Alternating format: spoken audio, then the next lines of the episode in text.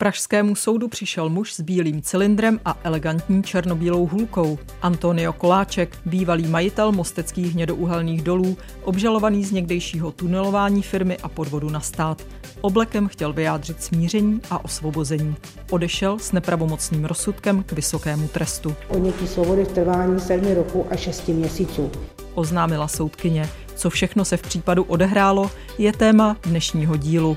Od mikrofonu zdraví Jana Klímová. Peníze a vliv.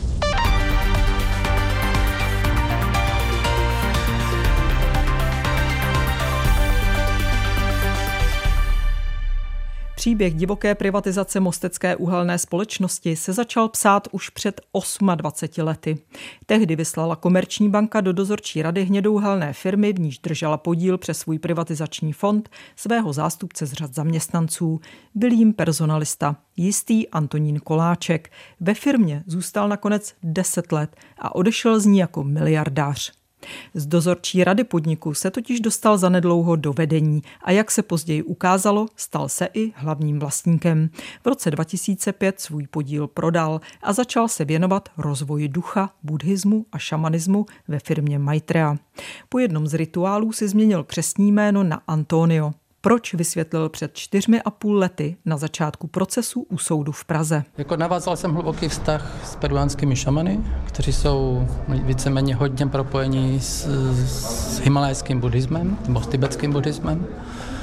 A vlastně cítím, že teďka toto jméno je správným vyjádřením toho, co zrovna jako prožívám a k důvodům, proč svůj podíl v dolech vlastně kdysi prodal, tehdy uvedl. Na biznesu mi v té době vadily vlastně peníze, se dá říct, protože jsem uviděl a ucítil, že lidé jsou ochotní pro peníze udělat ledacos. Já jsem v té době mezi ně patřil samozřejmě taky, ale nebyl jsem, jako když jsem si uvědomil, kam jsem se dostal, tak jsem se jednoznačně rozhodl, že vlastně nejsem ochoten věnovat penězům všechno, celý svůj život. Vraťme se teď ale do poloviny 90. let na Mostecko, kdy byl Koláček ještě obyčejným zaměstnancem banky. Hnědouhalné doly tehdy prošly částečnou privatizací, stát si v nich ponechal zhruba 46%, další procenta vložil do fondu na restituce a do rukou místních obcí. Zbytek drželi většinou bankovní fondy. Věci se ale začaly měnit, když se Koláček dostal do vedení dolů. Akcie se daly do pohybu a začala takzvaná divoká privatizace. Stát zastoupený Fondem národního majetku postupně zjišťoval, že někdo ve velkém skupuje akcie na volném trhu od obcí i fondů a začal se bát o svůj vliv ve společnosti. Podle tehdejšího šéfa Romana Češky se proto rozhodl zakročit, popsal dříve českému rozhlasu. První, co jsme se snažili, je zabránit ovládnutí té společnosti. Takže já jsem kontaktoval všechny akcionáře, kteří podle výpisu měli být nezávislými akcionáři a postupně jsem zjišťoval hořkou pravdu, že z těch akcionářů, kteří podle výpisu mají mít nějaký relevantní podíl Mostecké uhelné, prakticky nikdo není nezávislý, že to všichni drží pro společnost Newton. Firma Newton obchodovala s cenými papíry a Antonio Koláček se v ní potkal se svými dalšími společníky Petrem Krausem a Markem Čmejlou. Dohodli se, že Mostecká uhelná poskytne Newtonu ze svých peněz 2,5 miliardový úvěr a za ně pak začali skupovat akcie tehdy ještě polostátní firmy. Získané podíly se přesouvaly přes firmu Porto Invest sídlící v Lichtensteinsku na utajenou síť dalších zahraničních firm, za kterou, jak se ukázalo mnohem později, stály Koláček, Čmejla a Kraus a spolu s nimi i tehdejší ředitel dolů Oldřich Klimecký. Navenek všechny muže zastupovala švýcarská společnost Invest Energy. Založil ji Čechošvýcar původem z mostu Jiří Diviš, který ve struktuře pak také získal podíl. Pětice mužů tak během pár let do roku 1998 naschromáždila za úvěr od dolů víc akcí, než měl stát. Pokračuje Roman Češka. A potom proběhla valná hromada, kde se to ukázalo naprosto natvrdo, protože jsme byli přehlasováni a po té valné hromadě už nám nezbylo nic jiného, než podávat trestní oznámení. Češka a jeho lidé z Fondu národního majetku měli podezření, že za Invest Energy ve skutečnosti stojí manažeři dolů, nikoli cizinci, a akcie nakoupili právě za peníze samotné firmy. I proto v roce 1998 státní fond odmítl nabídku firmy, že si její podíl může koupit anebo ať jí prodá ten svůj. Vyšetřování se ale táhlo, policie nakonec nic nezákonného neobjevila. Naopak se pod tlak dostal sám Češka. Ve chvíli, kdy my jako Fond národního majetku jsme začali řešit Mosteckou uhelnou, začali jsme ji medializovat, tak se zvedla nikoliv velká vlna odporu proti tomu, co dělá management, ale velká vlna odporu proti vedení Fondu národního majetku. Tehdy v tom svoji naprosto eh, negativní, transparentní roli se hrála sociální demokracie. Peníze a vliv. Financování Invest Energy a nákupu jeho podílu v dolech se mezi tím oficiálně přihlásil americký fond Epien, který zastupoval bývalý bankéř a viceprezident Mezinárodního měnového fondu Jacques de Groot. Sociálně demokratická vláda vedená Milošem Zemanem mu uvěřila, že obchody Invest Energy vlastně financují bohatí američané a že je vše v pořádku. Náznaky a zprávy Bezpečnostní informační služby, že může být vše jinak, sice ministři měli, důkazy ale nikoliv. V létě 1999 tak Zemanův kabinet schválil privatizaci svého zbylého podílu v Mosteckých dolech do rukou údajného zahraničního investora. Informoval o tom mluvčí vlády Libor Rouček. Tím vlastníkem by měla být firma Invest Energy se sídlem ve Freiburgu ve Švýcarsku. Dohodnutá kupní cena je 650 milionů za ten balík. Kupní cena za akci byla vyšší než tehdy na burze, protože se s akciemi již téměř neobchodovalo a stát byl tak spokojený.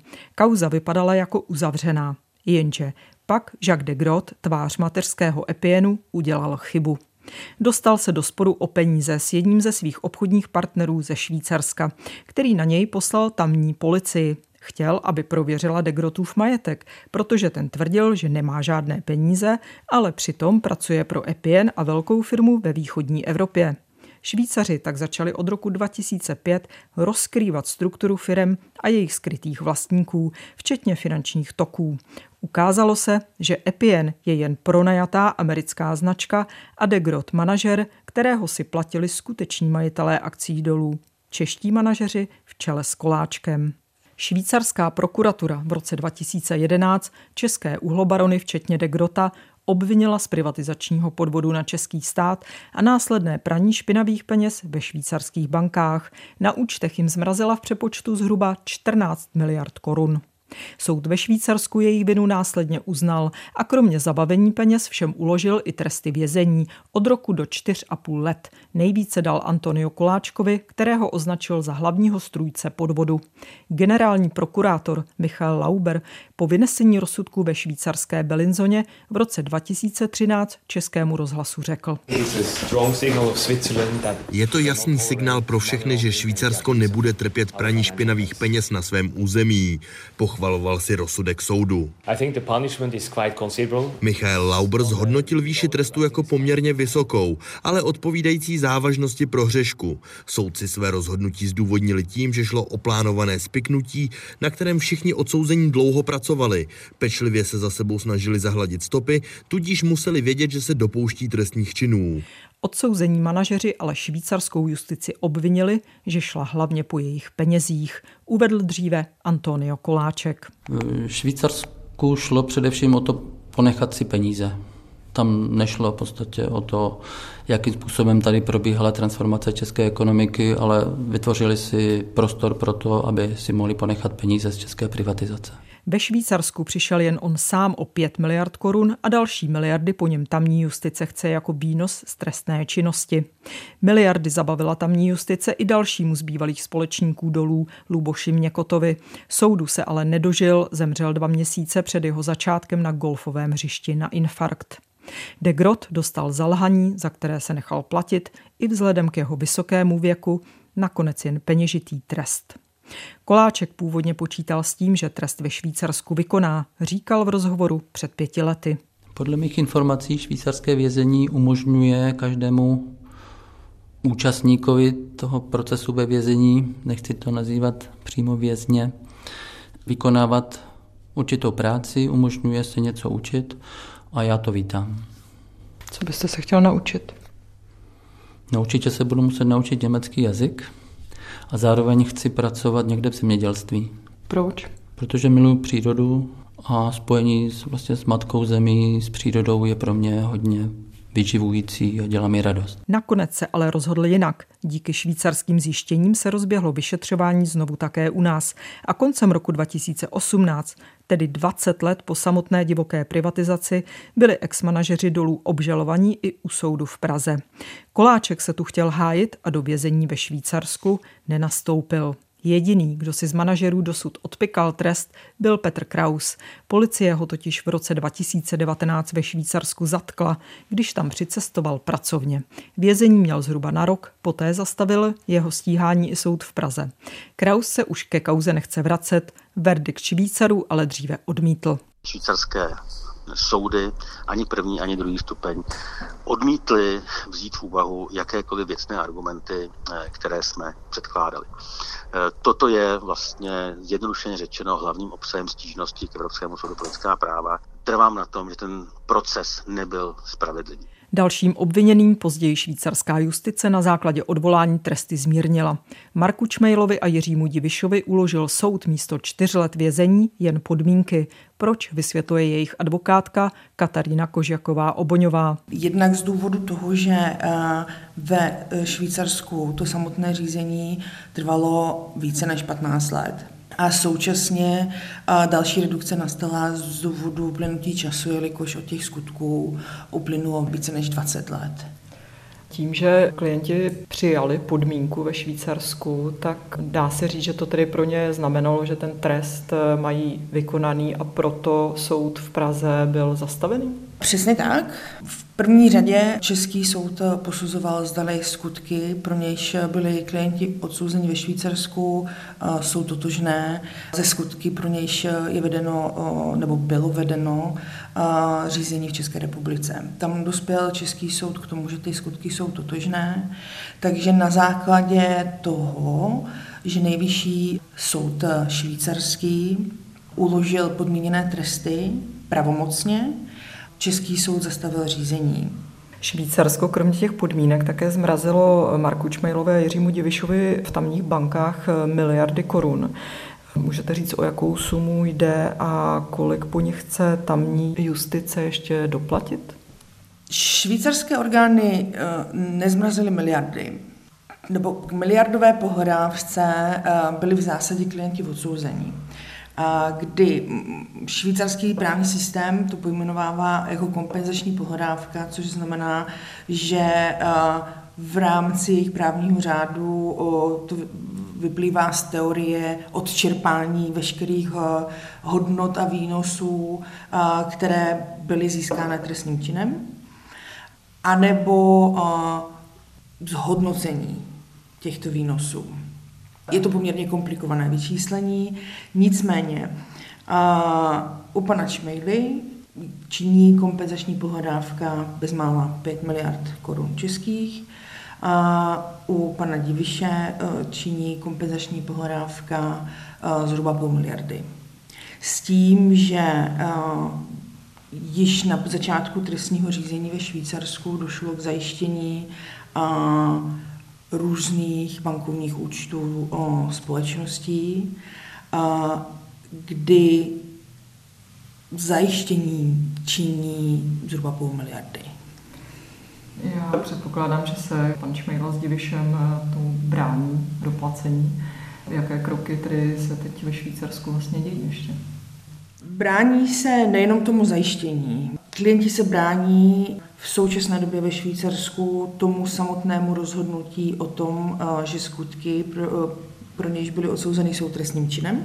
A tím, že bylo pravomocně ukončeno řízení ve smyslu uložení trestu pravomocného, tak eh, teprve byli schopni podat žádost o obnovu řízení, protože do úplného dokonč- skončení celého trestního řízení to v zásadě právně možné není.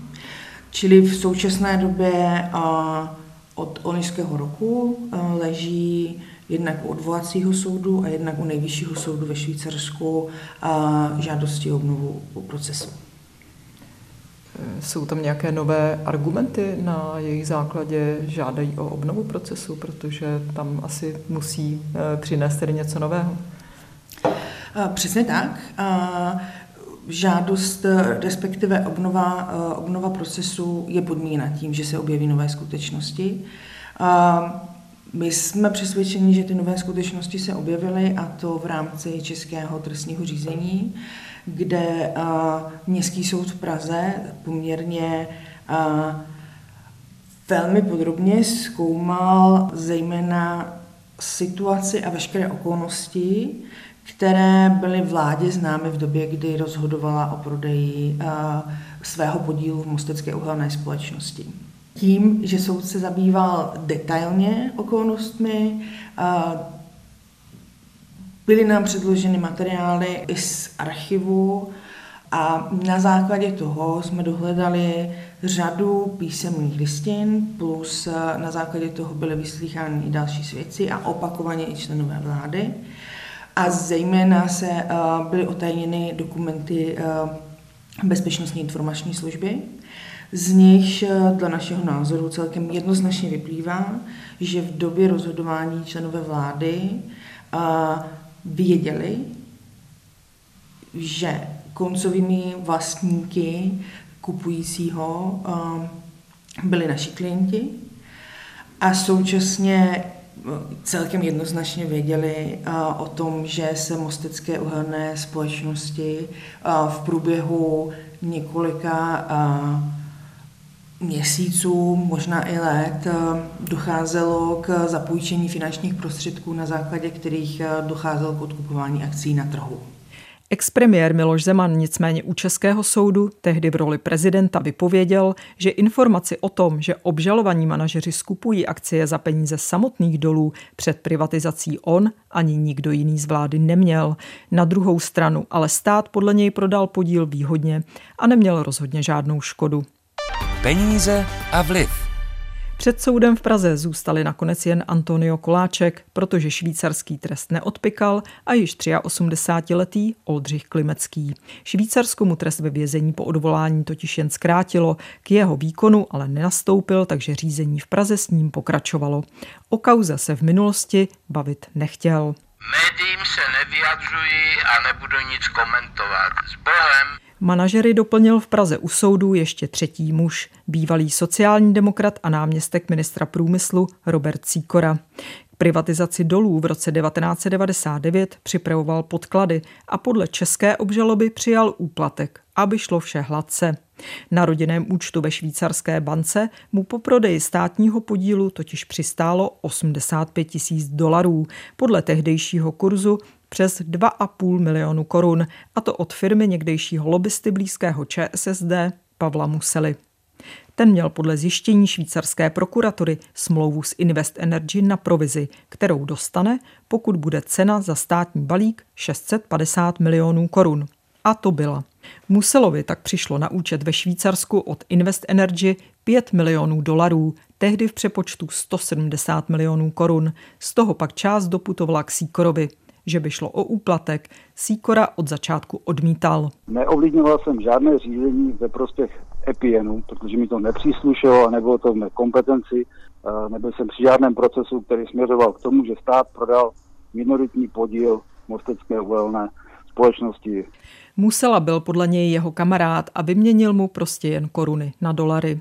Lobista Musela nemohl vypovídat, protože utrpěl úraz hlavy a je nesvéprávný. Jeho stíhání za podplácení tak bylo zastaveno.